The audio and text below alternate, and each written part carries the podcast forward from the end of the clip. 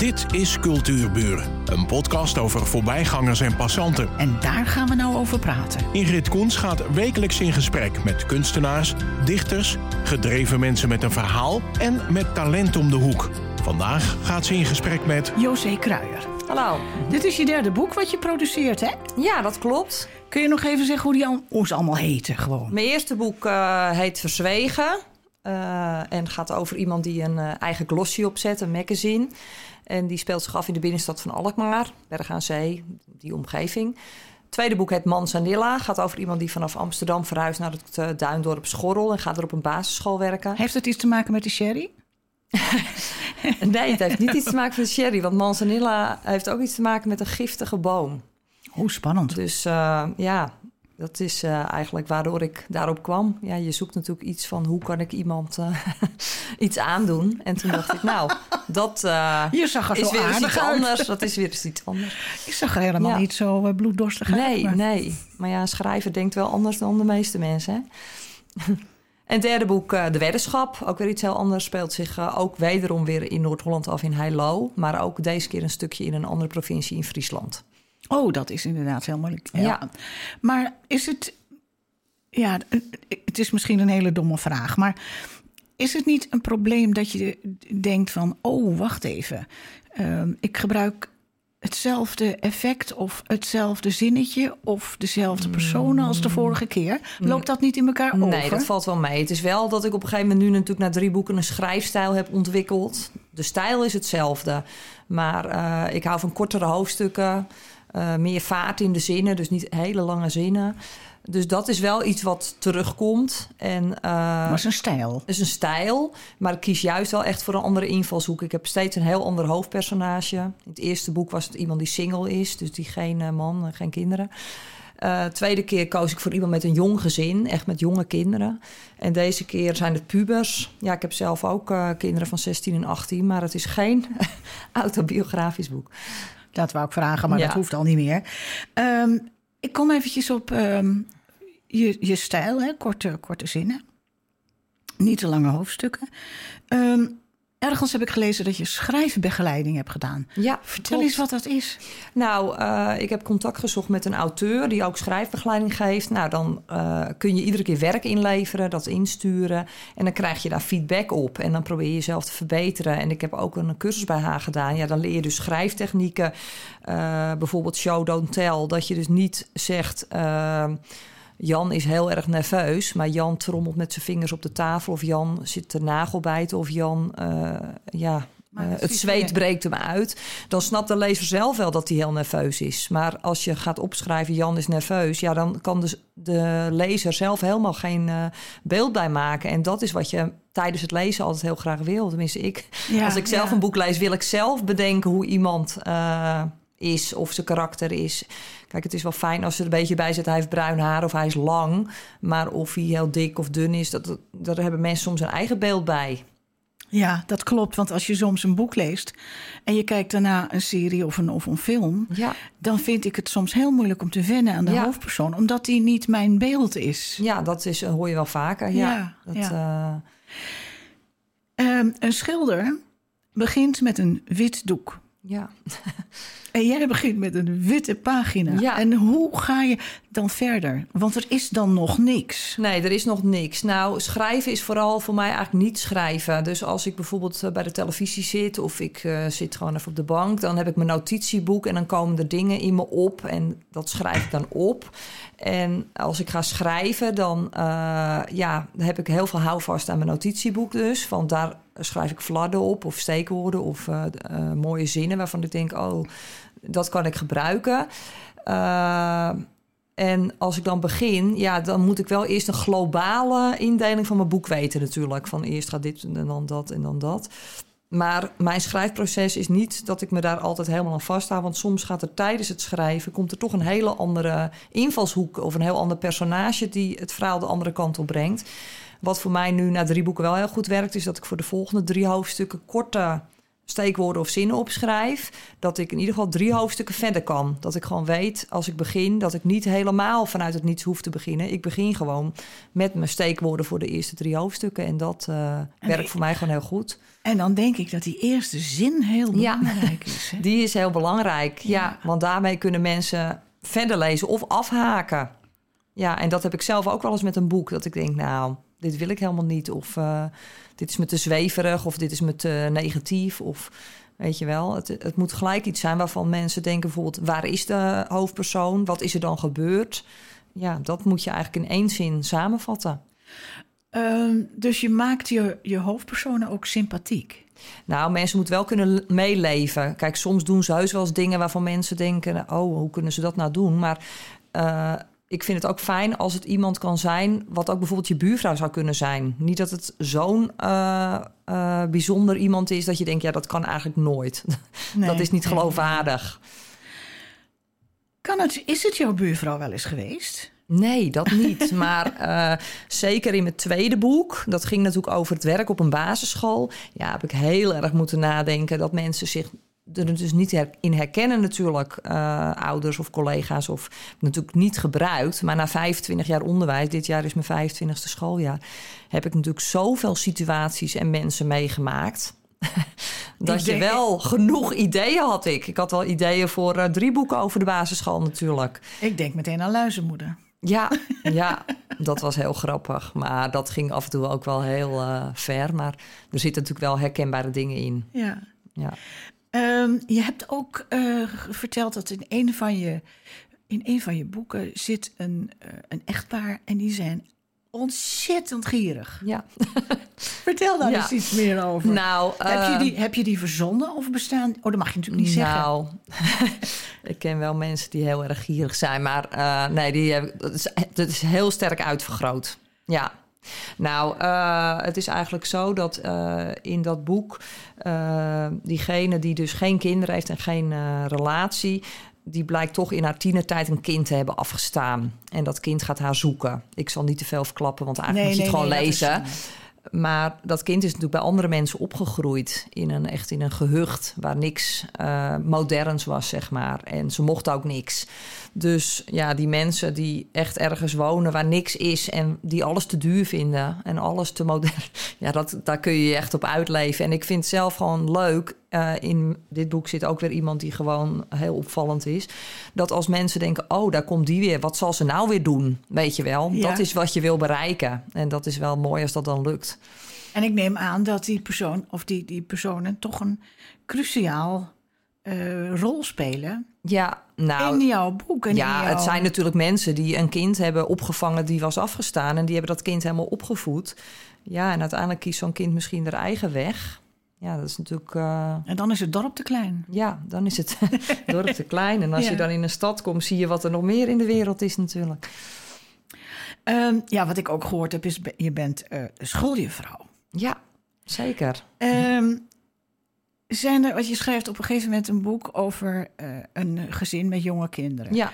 Haal je dan wel wat inspiratie ja, uit zeker, jouw kinderen? Zeker. Hoe oud zijn jouw kinderen? Mijn eigenlijk? kinderen zijn 16 en 18. En je kinderen waar je les aan geeft? Die zijn 6, 7 en 8 gemiddeld. Ja, soms ja. is er een van vijf die al naar de middenbouw gaat. Maar uh, soms is er eentje die blijft natuurlijk. Die gaat het jaar nog een keer doen. Die zijn dan bijvoorbeeld 9, maar een beetje tussen de 6 en de 8.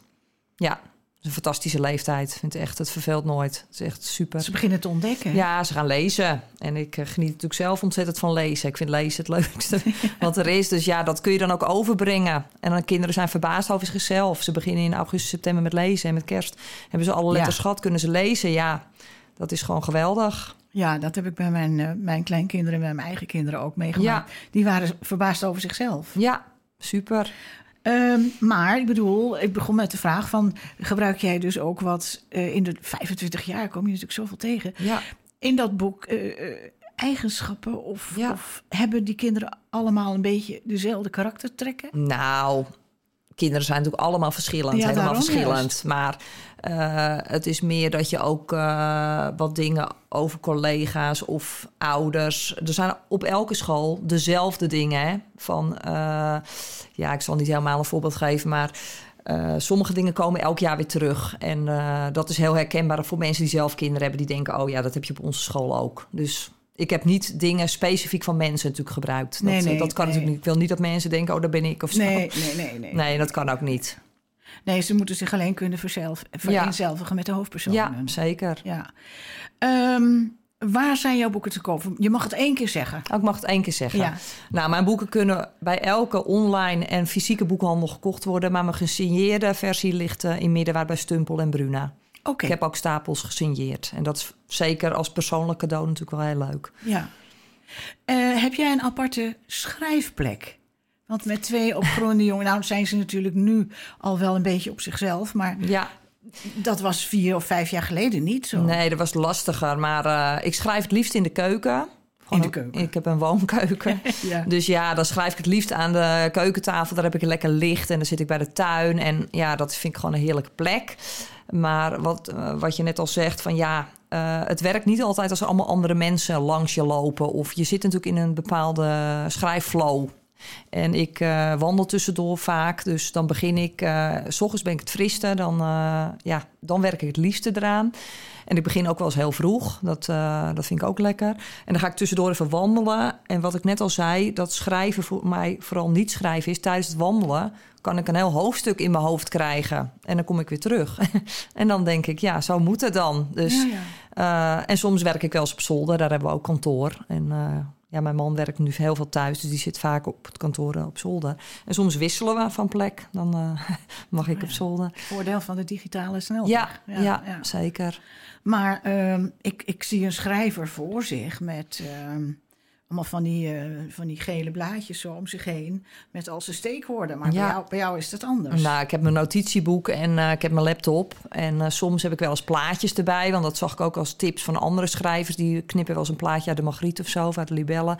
Eh, van dat is mijn hoofdpersonage, weet je wel. Als je het, maar mijn hoofdpersonage zit gewoon in mijn hoofd. En eh, daar hoef ik geen plaatje bij te hebben om ze helemaal voor me te zien. Dat, eh, Wat grappig. ja. En sommige schrijvers vertellen ook van ja, dat boek gaat eigenlijk zijn eigen gang. Ja. Ik begin met een aanzetje of een Ja. op- opzetje, hoe je het Ja. noemen wel. zeker. En daarna gaat dat, eh, gaan die personen hun eigen Ja, leven die gaan hun leiden. leven leiden. Ja, en ik heb ook een tip gehad van een andere schrijver. Want Esther Verhoef, ja, die ken je misschien wel. Dat is natuurlijk ook wel een bekende schrijfster. Die schrijft altijd eerst het einde.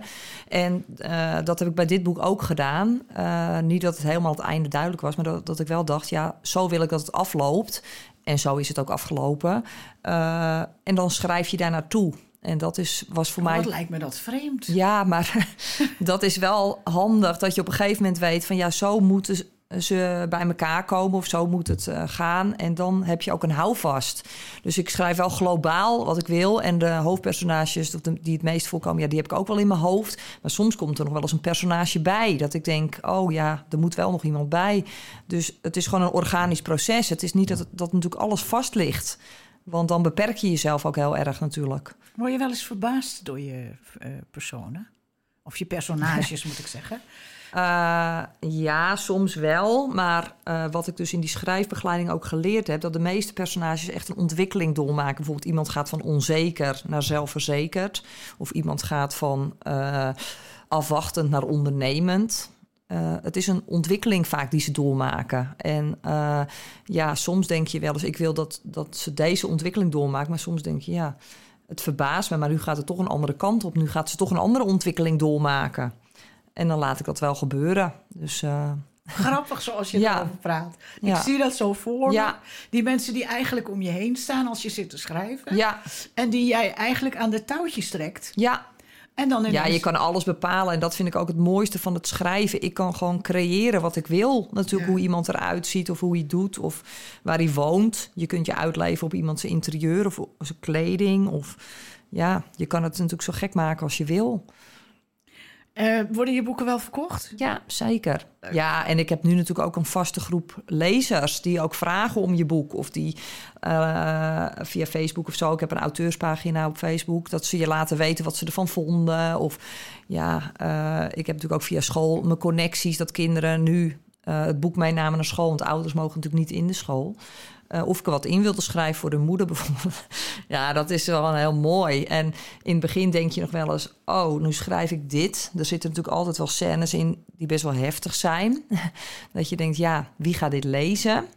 Als dan een ouder van school het leest of iemand anders. Maar dat moet je loslaten als schrijver. Je moet als schrijver niet denken, wie gaat dit lezen? Uh, Leg eens uit. Uh, nou, er zit Je bedoelt dat, het, dat de kinderen het natuurlijk wel, lezen? Nou, die mogen het sowieso niet lezen. Want daar hebben we wel een discussie over gehad. Want ik heb ze zeker in dat hele schrijfproces meegenomen. Van, uh, joh, dit wordt mijn volkant. En dit ja, vinden ze superleuk. En ik kan ook echt wel de, het enthousiasme voor het lezen natuurlijk wel naar ze overbrengen. Want ik promoot heel veel boeken. Dat ik zeg, dit is superleuk boek. En, maar toen zei er ook eentje van... je kan tegen ons toch wel vertellen hoe het afloopt? nee, ik zeg dat kan niet. Want straks gaat je moeder het lezen of zo. En dan, dan weten ze het al.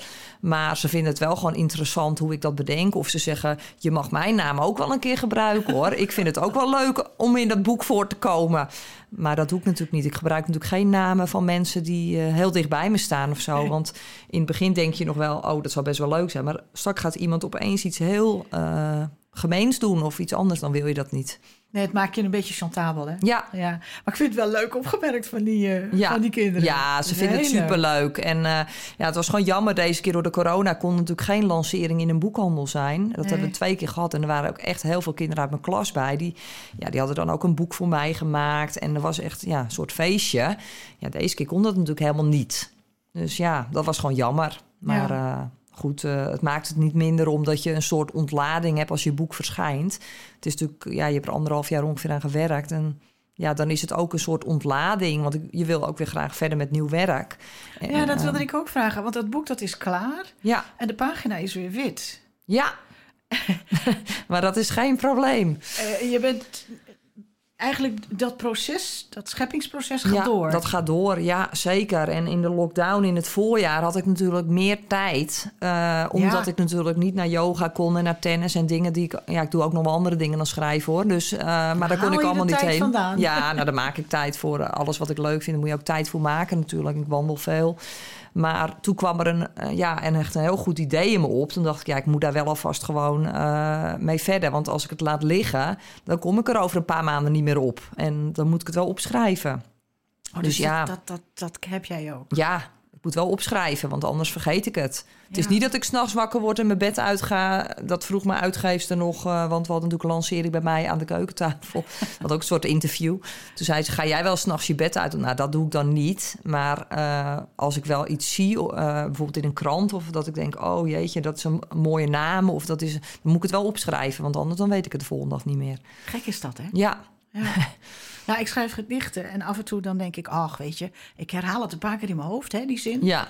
En dan weet ik het morgenochtend nog wel. Ja. Maar dat is dus niet waar. Nee, dat gaat niet goed. En je kan er niet meer bij. Nee. Heel gek. Ja. En als je natuurlijk een boek hebt, dan heb je allerlei, allerlei wegen die je, die je gaat bewandelen. En dan lijkt het me toch ook wel heel moeilijk ja. dat het dan weg is. Ja, nou, en ik uh, zag uh, vorige week was er een uh, lancering van Loes den Hollander. Dat is ook een schrijfster uit Noord-Holland. Hè? En die had ook nog wel een goede tip. Ze zegt, de personages die ik verzin, die google ik altijd even of ze echt bestaan. En Oh, ik ja. kijk ook of ze op Facebook bestaan. nou, dat is in mijn eerste twee boeken niet echt gebeurd. want ja, soms heb je wel eens een naam, Anne de Vries of zo. Dat komt wel vaker voor. Maar in dit boek had ik Dieke Wieliga. Want ik wilde wel natuurlijk gewoon een Friese naam. Nou, ze bestond dus niet tot een half jaar voordat mijn boek verscheen. Toen was ze geboren. Toen zag ik opeens, toen had ik het nog een keer gecontroleerd, toen was het geboorte. Maar ja, toen zat Dieke Wielinga natuurlijk al bijna anderhalf jaar onder mijn huid. Toen dacht ik, ja, het blijft wel Dieke Wielinga, want uh, dat is wat erbij past. Nou ja, het was nog zo'n klein babytje. Dat Ja. Voordat dat, dat is nog een heel is van Ja. later zorg. Precies. Maar dat is inderdaad ook een probleem, joh. Ja. Nou ja, je wil niet dat mensen... De meeste mensen zijn wel vereerd natuurlijk als ze erin staan. denken ze, ja, leuk, weet je wel. Maar ja, maar is- je wil niet bijvoorbeeld dat iemand eh, wordt beschuldigd... bijvoorbeeld van eh, seksueel misbruik of zo. Dat heb ik niet gebruikt door die thema's. Maar stel je voor, Ja. Ja, dat zou je niet zo prettig vinden... als jouw naam daarbij staat. Of je bent echt wethouder in, een gemeenteraad of zo... en dan sta je erin. Dat wil je natuurlijk echt niet. Dat is inderdaad een punt. Ja, dat is wel een punt. Ja, ja. Dus eh, Trouwens, eh, je zegt net van ik heb een auteurs eh, Pagina. ja, Dus als mensen jou willen Facebooken, Ja. dan moeten ze niet onder de J zoeken, maar onder de A van auteur. Ja, auteur José Kruijer. Maar meestal als je op José Kruijer zoekt, dan vind je het ook wel. Maar ik heb alleen een zakelijke pagina en geen uh, normale Facebookpagina. Ik heb gewoon alleen echt iets voor mijn boeken. En heb je ook een website? Nee, ik heb geen website. Waarom niet? Nou, daar heb ik wel over nagedacht. Misschien komt dat nog. Maar dan moet je wel zoveel te melden hebben natuurlijk... dat er iedere keer weer iets op je website verandert. En dan gaat het eigenlijk met Facebook veel sneller. Gewoon een uh, foto plaatsen en ja, weer iets erbij. En, ja, en daar reageren mensen natuurlijk ook meer op. Je krijgt veel meer interactie met je lezers. Ja, dat begrijp ik. Dat begrijp ik. Um, je kwam met een hartstikke leuk idee. Ik dorst het haast niet te vragen. Oh. maar een stukje uit je nieuwe boek. Zou je ja. het willen doen, José? Klein stukje, ja. Uh, het is ongeveer uh, een beetje in het midden van het boek dat uh, mijn hoofdpersonage Dieke Wielinga naar iemand gaat die koffiedik kan kijken. Want zij heeft problemen met haar dochter. Ze weet niet wat er met de dochter aan de hand is. Ze heeft er geen grip meer op. En ze... Vo voordat je verder gaat, heb ja. ik daar een vraag over. Heb je je daarin verdiept in dat koffiedik ja, kijken? Ja, kan zeker. je niet zomaar over Nee, nee, nee. Ik heb me er wel in verdiept, ook hoe dat gaat. En ja, het is haar redmiddel dat ze denkt: ik moet ergens informatie vandaan halen, want ik heb er geen grip meer op wat ze doet, waar ze mee bezig is. Dus dat ga ik even lezen. Opeens komt er een rust over me heen. De rust die Dunja nodig heeft. Voordat ik ga drinken, moet ik mijn wens aangeven. Dunja wil dat ik niet te veel wensen in één keer aangeef. Dat kan ze niet verwerken. Er schiet van alles door mijn gedachten. Ik wil weten hoe het met Roef verder gaat en of we uit elkaar blijven of dat we nog bij elkaar komen. Of ik gelukkig word op deze manier. Maar de belangrijkste vraag: Anke, wat is er met haar? Ik kom van mijn dochter, dochter Anke. Ik raak de grip op haar kwijt. Ik moet weten wat ze in haar vrije tijd doet. Ze houdt iets voor me achter. Ik wil een foto uit mijn tas pakken, maar Doenja houdt me tegen. Terwijl ik de woorden achter elkaar en monotoon uitspreek, schrik ik ervan dat ik mijn wantrouwen in Anke zo openlijk uitspreek. Ik neem een slok. Mijn maag krimpt ineen. Ik drink meestal thee, soms koffie of een cappuccino. Zeer sterke koffie ben ik totaal niet gewend. Maar ik zet mijn smaakpapillen uit voor zover dat kan en ik drink de koffie rustig op. Ik voel de koffiedrap in mijn mond. Doenja legt de schotel op het kopje en draait het kopje om. Dit gebeurt heel precies en gecontroleerd.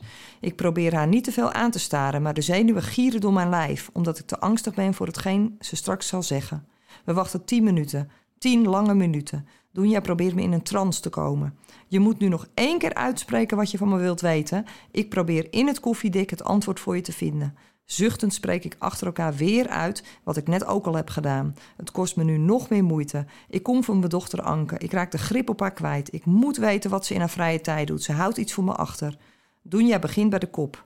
Ik weet dat ze daarna de schotel zal lezen, voor zover mogelijk. Ik zie de kleur geel en iets van leer. Ze gaat steeds ergens naartoe waarvan jij denkt dat het onschuldig is. Dat was het altijd wel. Je weet niet met wie ze omgaat. Het is iemand die jij niet meer tegen wilt komen. Oh. Zelfs de techniek zat heel Ja. gefascineerd te kijken. Onze Kenneth Sch- Schippers. Oké. Die, die, ja, dat, dan verlies je echt even de tijd. Ik begrijp nu ook wat je bedoelt met trouwens. Ik ben ook zo'n fan. Ik ga al je boeken kopen. Ehm, over eh, in een andere wereld komen. En niet alle boeken doen dat. Nee. Ook al zijn ze goed, ook al zijn ze prettig. Ja. Maar deze, ik kan niet wachten tot ik Nou, dat is heel goed. Dan heb ik dat bereikt in ieder geval. Ja, en Kenneth, ik hou je op de hoogte. nou, eh José, ik moet zeggen, ik vond het eh, ontzettend leuk. Ik wil alleen nog even weten, dat koffiedik kijken. Wat, Ja. Heb je echt iemand ontmoet die dat doet?